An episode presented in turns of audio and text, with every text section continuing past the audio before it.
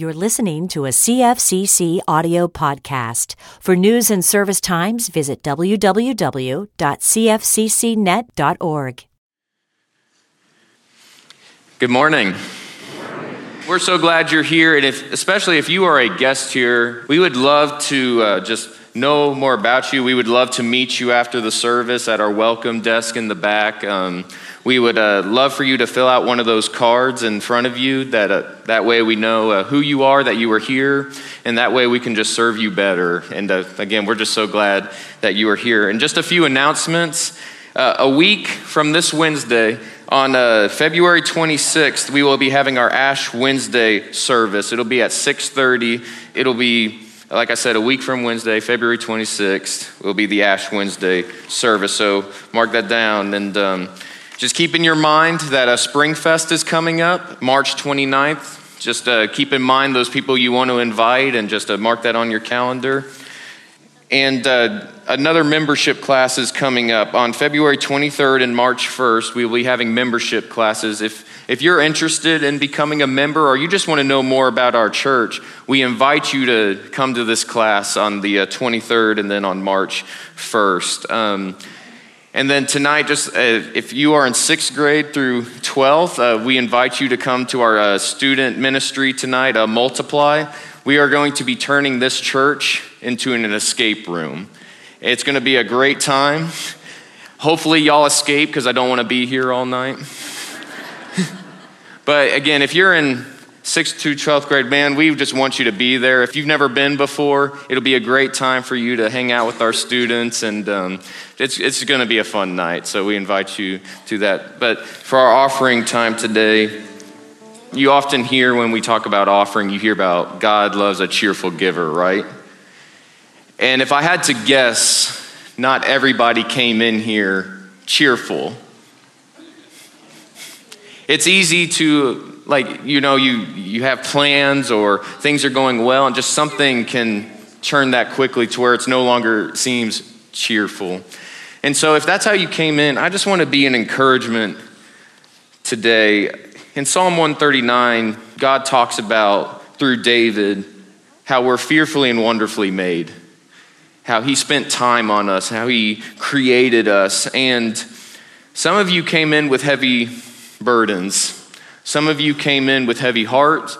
Some of you uh, are angry or frustrated, and some of you maybe feel like you're far from God. You're like, I didn't come in with this cheerful attitude that you talk about. In Hosea chapter 11, God's talking about Israel, but I just want you to hear the tenderness of God as a father in this verse. He says, When Israel was a youth, I loved him and if you don't know, Israel was struggling with rebellion, idols, not focusing on Yahweh. He's like, When Israel was a youth, I loved him, and out of Egypt I called my son. And more they called, the more they went away from him. They kept sacrificing to the Baals, and they kept uh, burning incense to idols.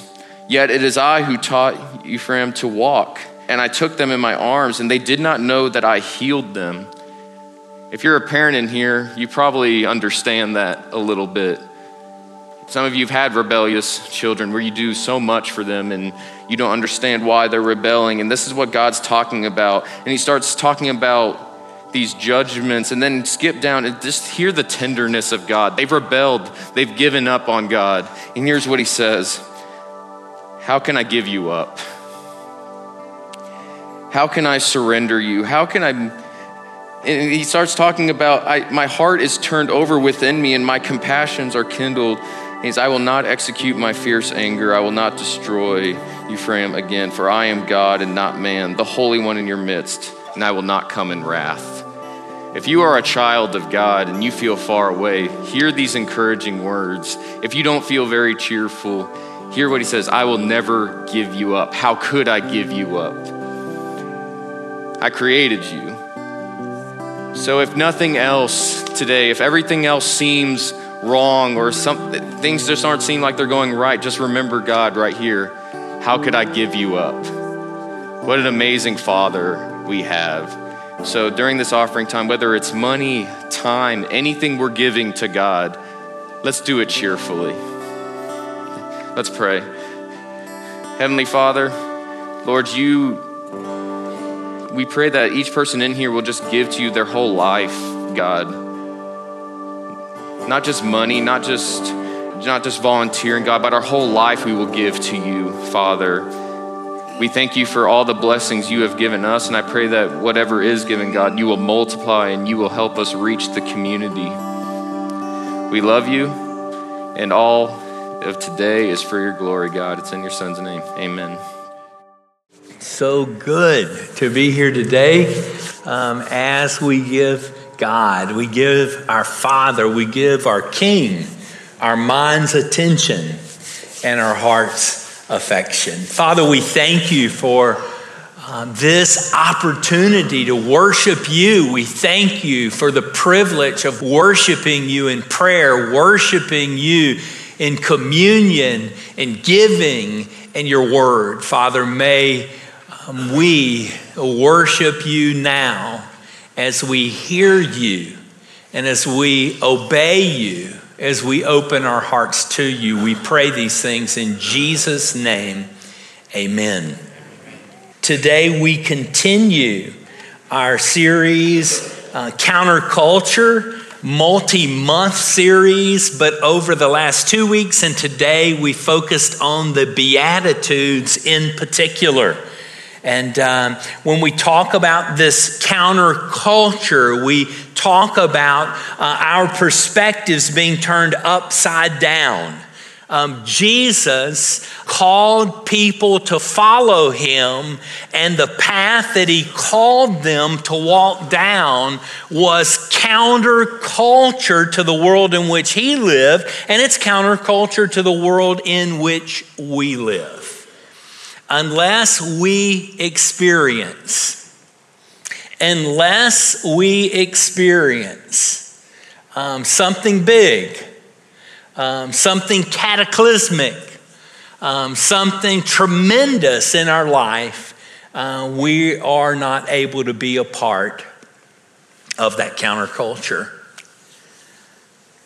I wonder if you heard these words, you need a heart transplant. Your physicians, sitting there. He sent you to a specialist who, a cardiologist who is now your physician. Uh, he's done everything over the process of several years to care for you, but he tells you you need a heart transplant. You know, I guarantee you would have some questions um, you would have some pretty serious questions. And I think your first question, I have a few statistics, would be um, how dangerous is the surgery, doctor? How dangerous is this surgery? And, and incredibly, um, heart transplants, the survival rate has increased incredibly uh, over time incredibly. Um, survival rates at one year is 84.5%, two years, 80%, five years, 72.5%. That's pretty huge, is it not? One thing you might ask is, is Doctor, if I don't have a heart transplant, I'm just scared of this. I, I really don't want to go down this path. I've seen others go through transplant surgeries and it, it's not been a good story. What if I don't have a heart transplant? Doctor says, Well, I really can't tell you. I can't guarantee uh, how long you'll live. I can't guarantee the quality of your life.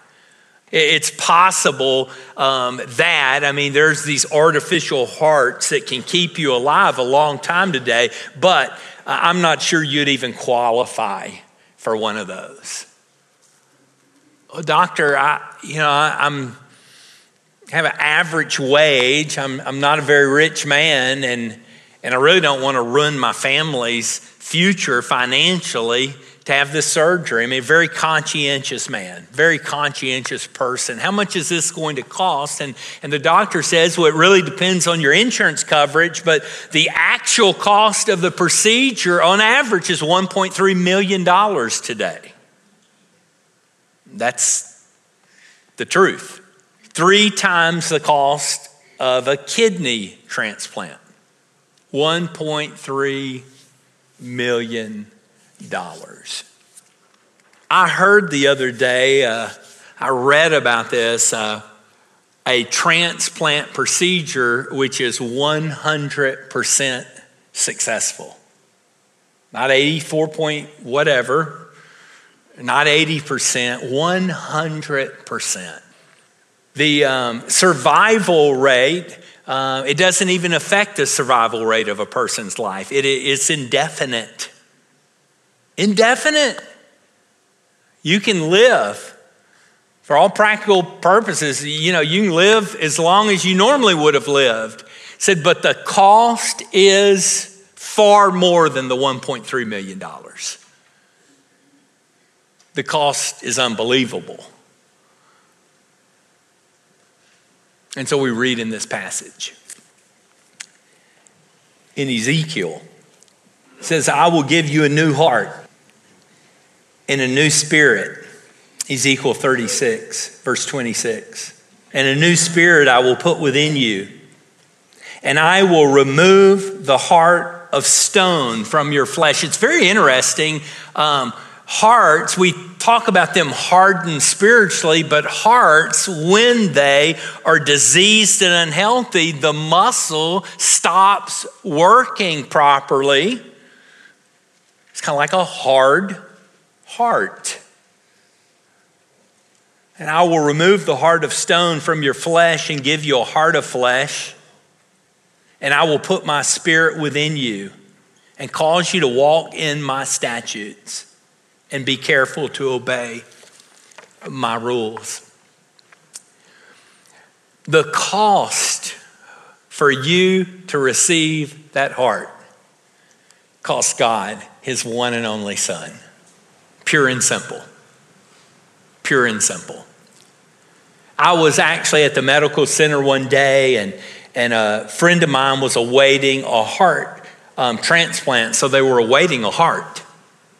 And they happened to be at the doctor's office, and, and their health was pretty fragile, and, and we knew each other very well. And, and so I just walked across the sky bridge. I, I think I was at at St. Luke's. I can't remember. Walked across the sky bridge to a professional building. She was in the lobby of the heart surgeon's office. And while I was there visiting her, the physician's assistant came in and said, A heart has become available. No joke. I'm there, just chatting it up with her, had a cup of coffee. And you know, two emotions occurred at that moment great joy, and yet it was a somber moment. There was sadness. Because for her to receive her new heart, someone had to lose their life. So, guys, as we talk about this counterculture, this isn't morality. This isn't you just doing your best and doing good. No, this is radical transformation on the inside of your life that allows you to live different. There is a change, there's brokenness, remember? There's bankruptcy.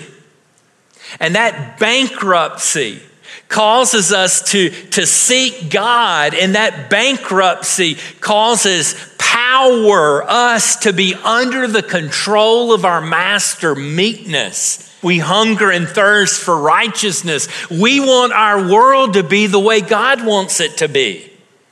And so to live part of this counterculture movement requires our hearts to be totally and radically changed. I want to read um, the Beatitudes in their entirety one more time. Seeing the crowds, he went up on the mountain, and when he sat down, his disciples came to him. Matthew 5. And he opened his mouth and taught them, saying, Blessed are the poor in spirit, for theirs is the kingdom of heaven. Blessed are those who mourn, for they shall be comforted. They're mourning the fact that they've chosen their way over God's way. They're mourning that spiritual bankruptcy. It's not just mourning someone's death, it's mourning who we are as rebels. Blessed are the meek, for they shall inherit the earth. Blessed are those who hunger and thirst for righteousness, for they shall be satisfied. Blessed are the merciful, for they shall receive mercy. Blessed are the pure in heart, for they shall see God. Blessed are the peacemakers, for they shall be called the sons of God. Blessed are those who are persecuted for righteousness' sake for theirs is the kingdom of heaven. Blessed are you when others revile you and persecute you and utter all kinds of evil against you falsely on my account. Rejoice and be glad, for your reward is great in heaven. For so they persecuted the prophets who were before you. First, let's look at this. Blessed are the pure in heart. Blessed are the pure in heart, for they shall see God. The heart, the heart is the center of man. In a Jewish perspective, which that is what Jesus operates from, he doesn't operate from a Greek perspective. Uh, Jewish perspective, man is a soul. And the soul is made up of a body and a spirit. The heart equals the spirit. The heart equals the will. Heart, spirit, will. It's the center of man. It, it's where our creativity comes from. It's where initiative comes from. The heart is at the core, the mind, the body flow from that, and it's only the heart that has opportunity to really control us outwardly, the body, See, when we try to control our outward actions, but our heart has not been changed, it doesn't work. When we try to change our mind, our thinking, but we don't start at the core, the heart, it doesn't work. That's why Jesus focused and Scripture focuses on the heart Dallas Willard talks about the heart. It's the executive center of the health. It's the core of the human being. It's the part to which every other component of the self owes its proper functioning. The heart is not feelings. It's not just flesh. The heart is at the center of who we are. My daughter was at the house a few weeks ago and she was dissecting a pig heart on my table. you know, it was ridiculous.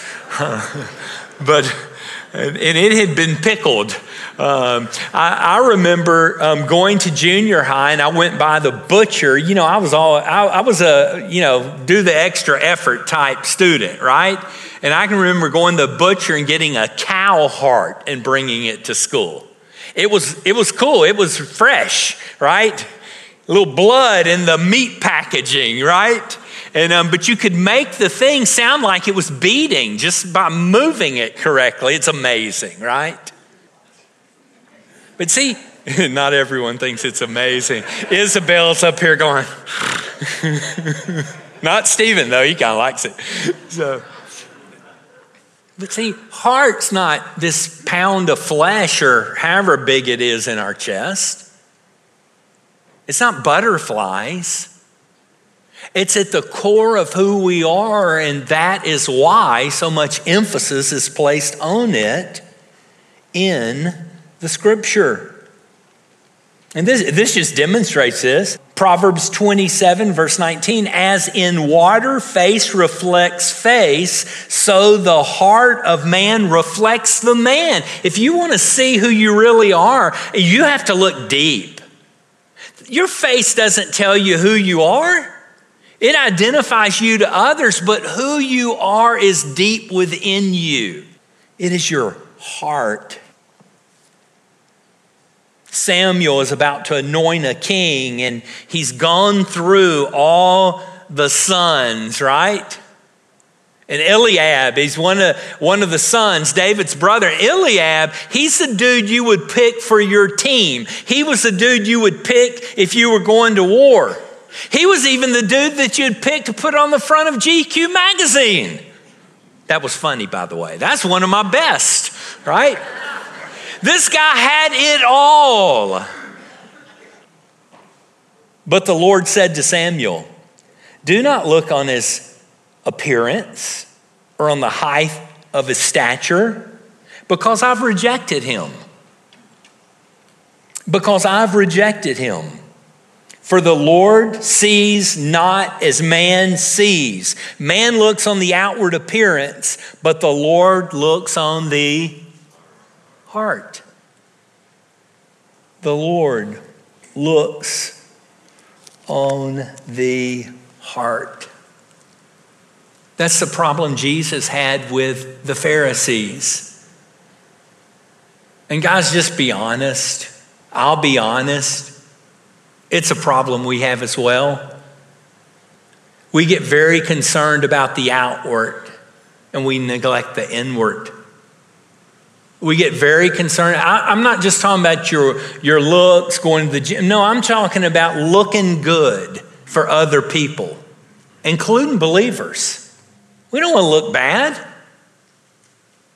But the truth is, God sees our heart. Woe to you, scribes and Pharisees, hypocrites! A hypocrite was a, an actor on the stage. A hip, the word hypocrite means to wear a mask. For you are like whitewashed tombs, which outwardly appear beautiful, but within are full of dead people's bones and all uncleanness. He's saying this to Pharisees, the most religious, the most concerned about keeping the law. Blessed are those who are pure in heart. Pure in heart. This word pure, if you'd allow me, I, I would just like to be very specific here. And, and I really didn't look at the connection to catheterization. You know, when y'all know what I'm talking about? You have a heart procedure. It, would be very interesting, but had too much in my message. So I need to just be quiet because I just said I had too much in my message, right? But the Greek word's katharizo. I just really want to see if there's a connection. But look, unmixed, pure, unmixed, unadulterated, sifted, genuine, real. Now let's look at the heart passage in Ezekiel in its context. Context is always very important. I will sprinkle clean water on you. Verse before. I will sprinkle clean water on you, and you will be clean from all your uncleanness and from all your what? Idols. Idols. See, a heart of stone is a divided heart. A heart of stone is its primary focus is not on God eh, the heart is not loving God with everything the person has. Loving other things. God's just one among many. That's called idolatry. And so God says, I will cleanse you and clean you from all your uncleanness and from all your idols I will cleanse you and I will give you. You see the context? I will give you a new heart and a new spirit. I will put within you. I'll take your heart of stone and I'll give you a heart of flesh. Sinclair Ferguson writes The impurity that is involved here is the impurity of compromise and accommodation. The impurity that is involved here is the impurity of compromise and accommodation. The impure versus the pure. The impure heart is not just unclean, it's undecided and divided.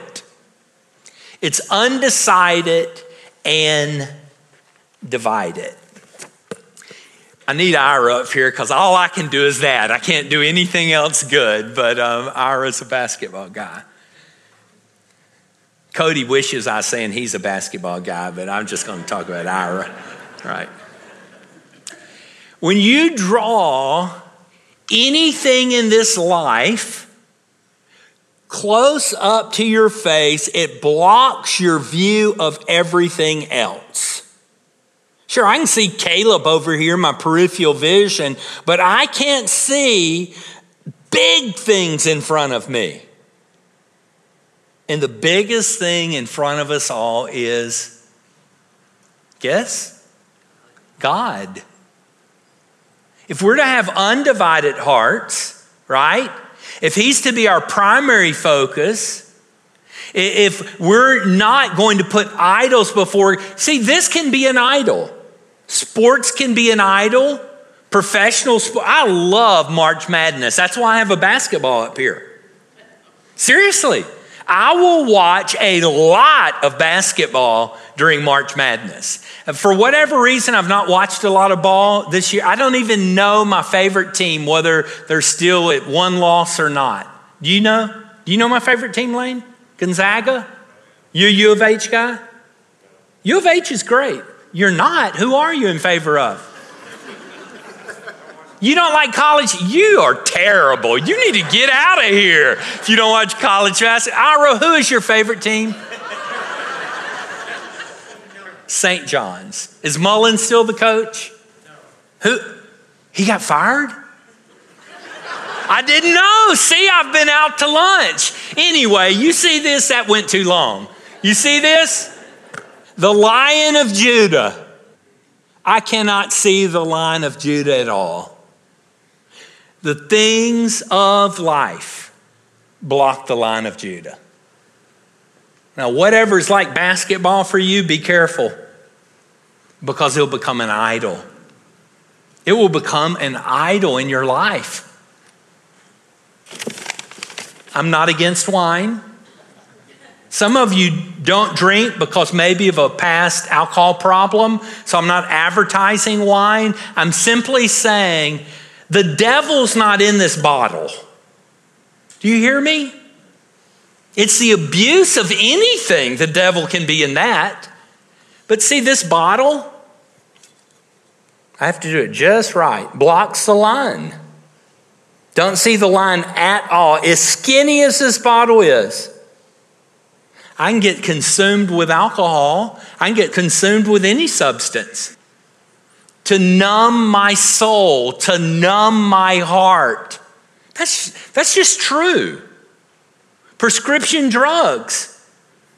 Probably, in fact, not pro- a bigger problem in America than alcohol. No doubt. Smallest thing. Smallest thing blocks my view the greatest the smallest thing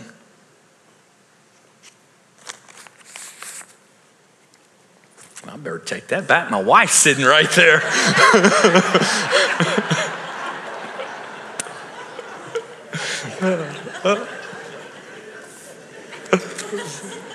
I'll never recover. Psalm 24, 3 through 6. Psalm 24. 3 through 6. Who shall ascend the hill of the Lord, and who shall stand in his holy place? He who has clean hands and a pure heart, Here he is again. I'm reading the NLT. I'll read the, I'm sorry, I'm reading the ESV. I'll read the NLT in just a moment.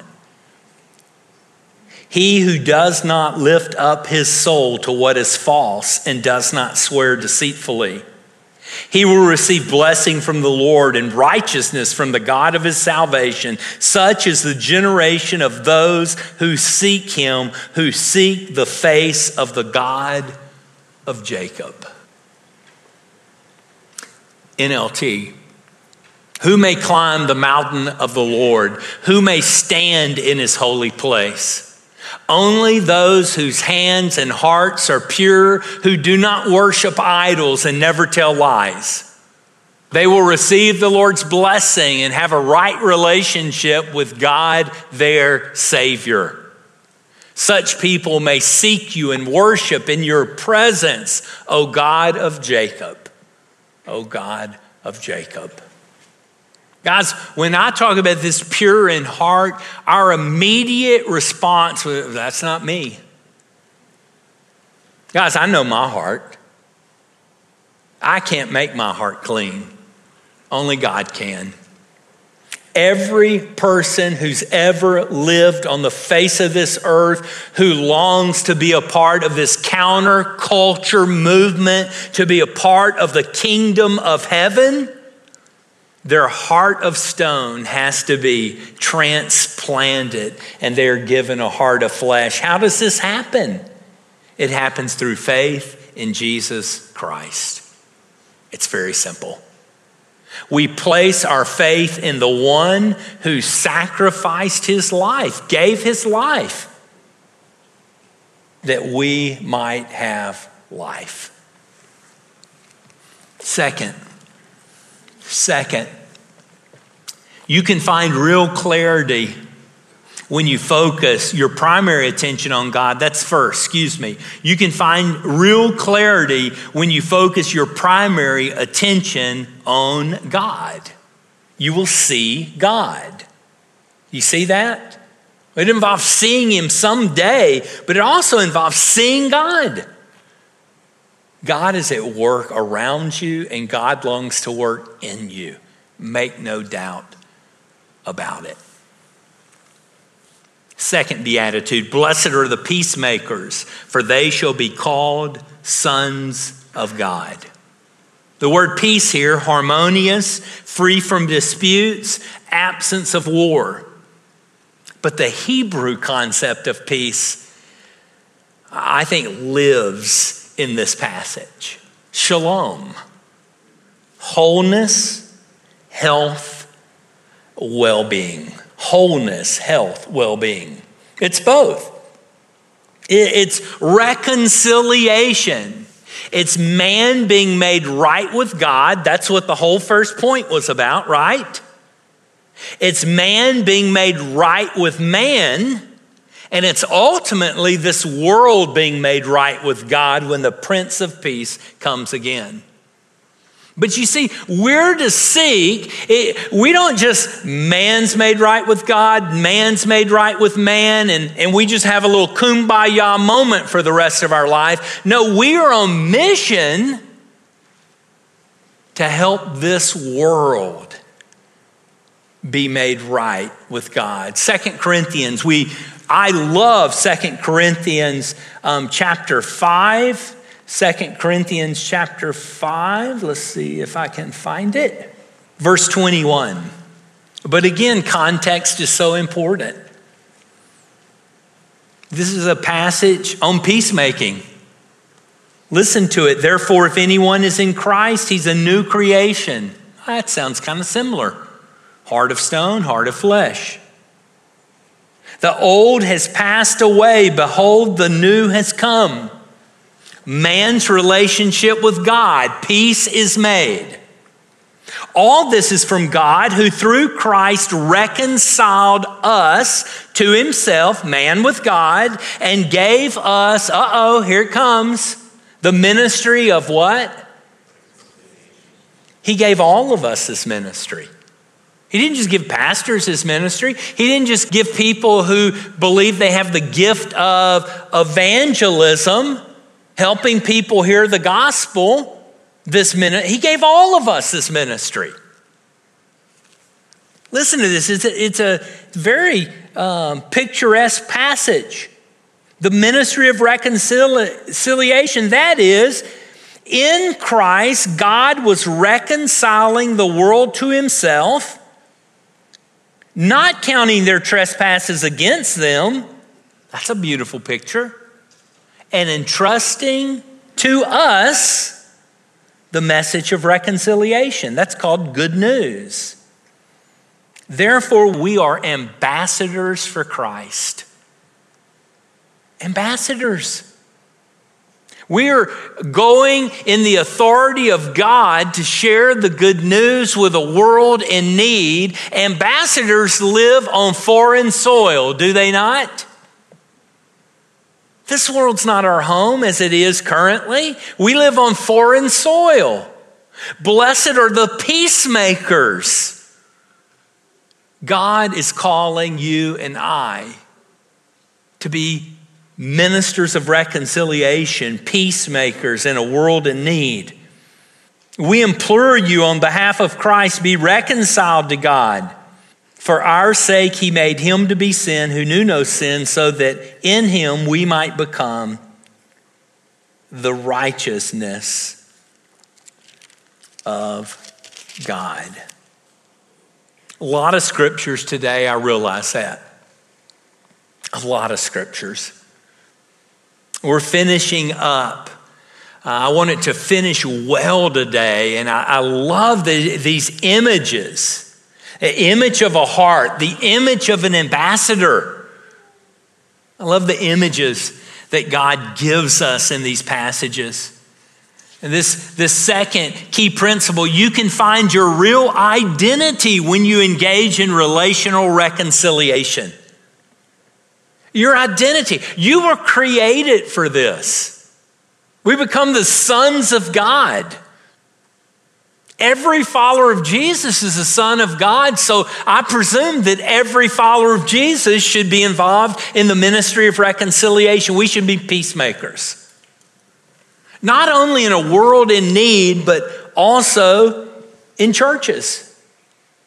I've been a part of churches when they were going through division. It's the ugliest thing, in my opinion. It's worse than families going through division. We are a family, but we're God's family that gathers in this place. Are y'all with me? And so, appeasing troubled people, people who make trouble, is not how you deal uh, with peacemaking in the church. You know, there's the kind of the say nothing peace, right? If you just not say anything, peace, you know, we'll have peace. You know, I, we have had uh, at uh, Jennifer's parents' house, and we, we honored the rule. You know, there's a family member whose political position. You know, I could have got right in the middle and made everyone mad. I kind of like to do that. But uh, this person, it would have been an explosion in the house if someone would have started talking politics. And, and they're a distant, they're really not even our family. But anyway, you get the point? So we just say nothing. If you'll say nothing, this will go. This will go away. Do that in church because we just want to keep the peace at all costs. Guys, that, that destroys churches because that's called dysfunction. The truth will set you free. And if no one will speak the truth, that's, that's what peacemaking is it's speaking the truth. So we must, we're called to speak truth, but be very careful here. I've met obnoxious people speaking the truth. Seriously, I mean, it's embarrassing to see how some people treat the gospel and treat other people. You know, we do it in humility. We do it in brokenness. We remember what it was like when our hands were empty and we came to God with nothing. Remember? Blessed are those who are bankrupt, those who are broke. We do it in wisdom, not in foolishness. Jesus said, as we go out into the world, a whole nother sermon, we're to be as cunning as a serpent and as harmless as a dove. We engage our brains and we're extremely gentle. Peacemakers. Peacemakers. Not just keeping the peace. You know, there's, um, there's one old saying, I'd never heard of it before, I kind of like it. it. says, We can get people to put down their guns. We can get people to put down their guns, but we can't get them to stop hating. We can get people to put down their guns, but we can't get people to stop hating. Apart from radical renovation of the heart. Last, last. So interesting how these two items, these two items go back to back.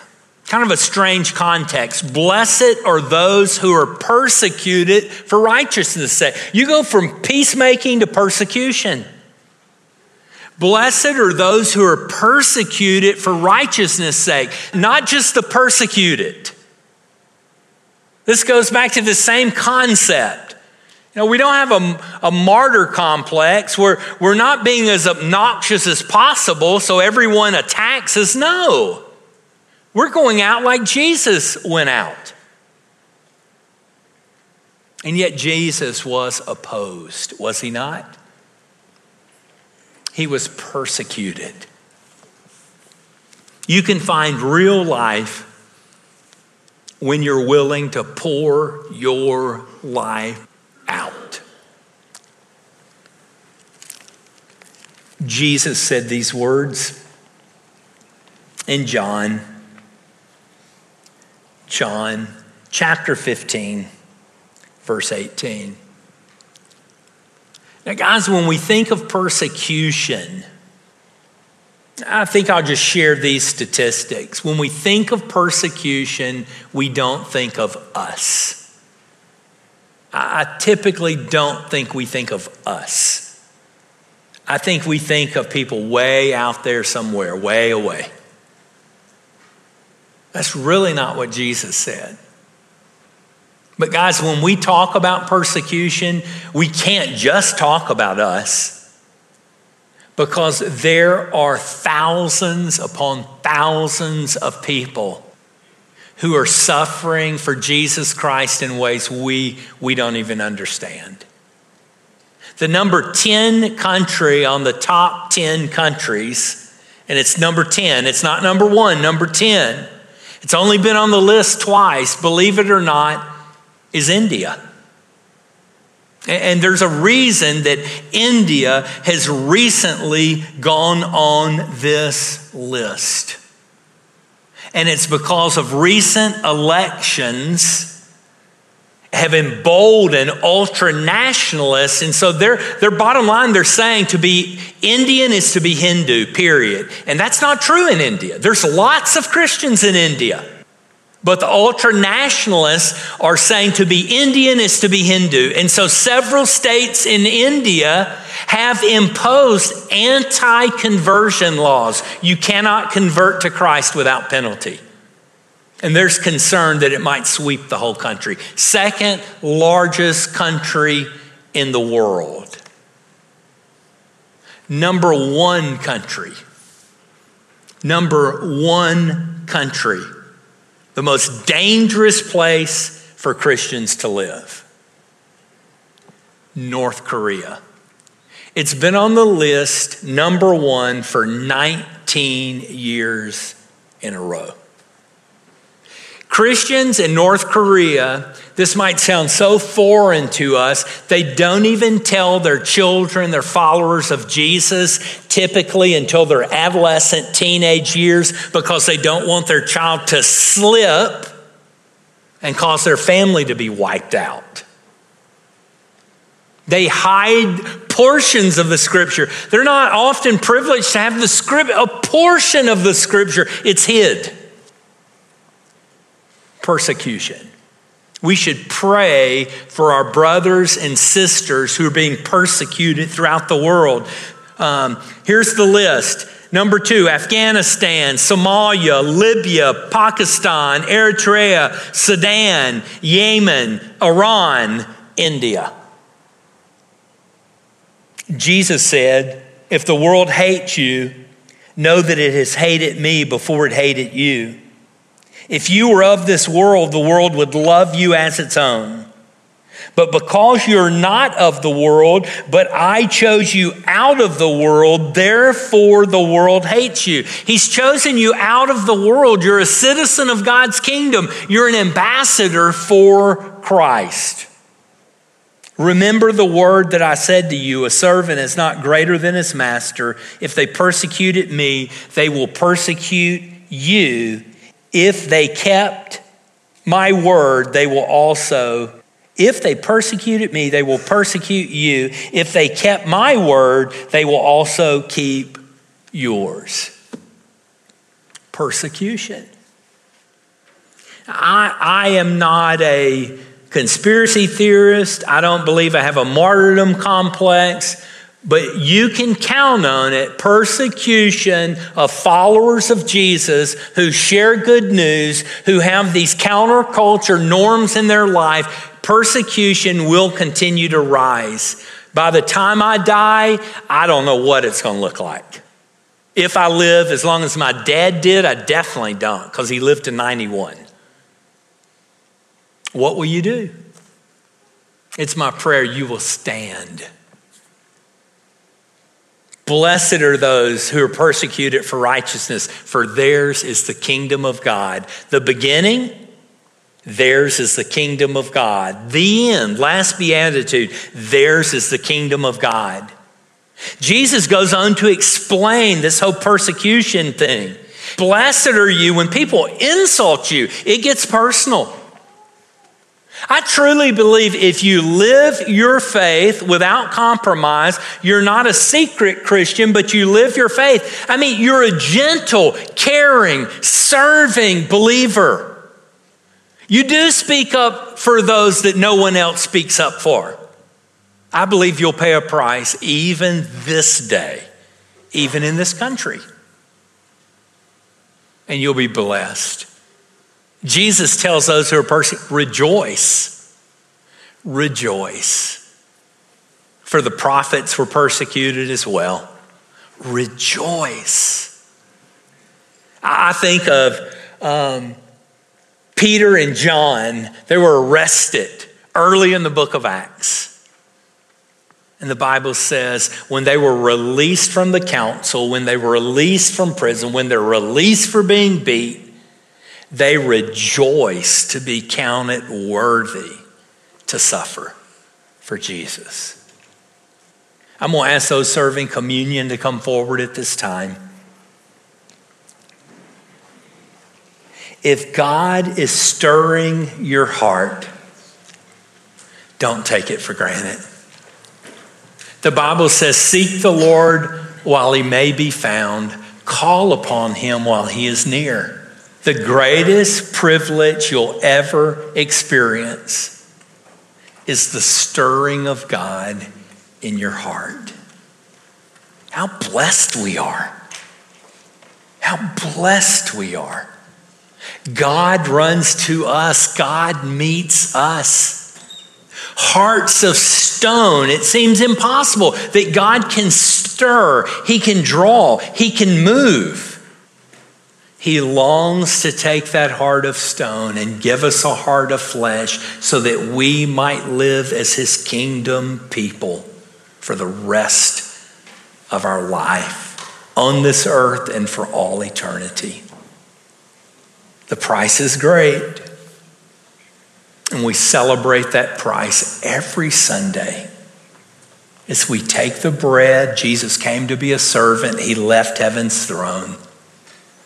And as we dip the bread in the cup representing the blood of Christ, he gave his life literally, so we literally might have life. God is good. He's worthy of our praise. Father, we thank you for this opportunity to worship you, to celebrate your grace. Father, we pray for your church throughout the world who's celebrating your grace around a cup around a loaf. Father, we're part of your church, the body of Christ. May we hurt as our brothers and sisters hurt. May we not be ashamed of the gospel of Jesus Christ. May we be gentle and kind, and yet may we speak words of reconciliation. May we help people know that there's a God who is good, whose grace is real, who longs to call us his sons and daughters. We thank you for the table of grace. In Jesus' name we pray. Amen. Would you come and celebrate the life God has given you? You know, when we talked about the heart of stone, the heart of flesh. You know, there's a moment in time in our life when that change occurs.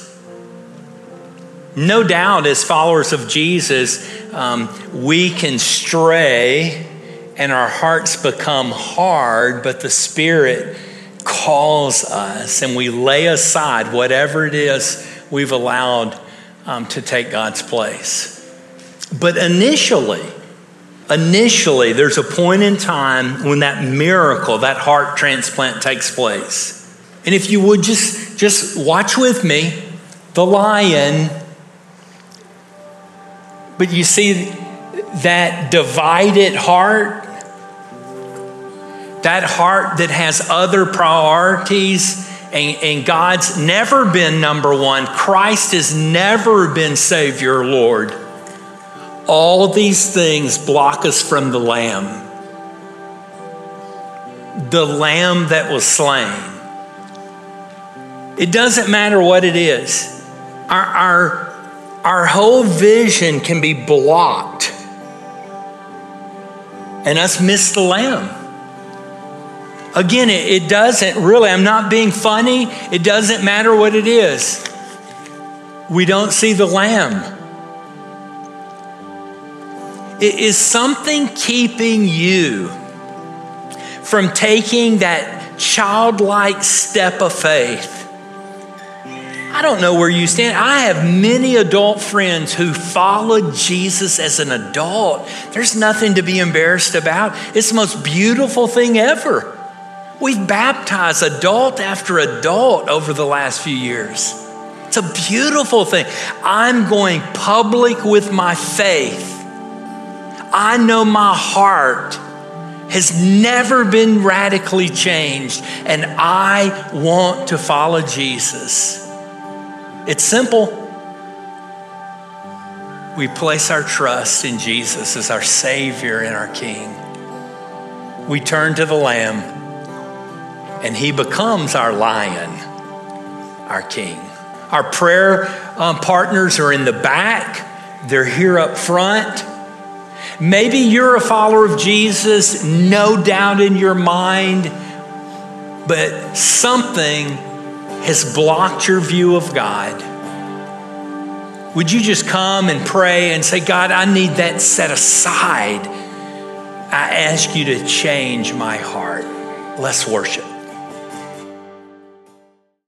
It's been so good to be here with you today. If you're a guest today, don't forget we have a gift for you uh, in the foyer at the um, welcome table.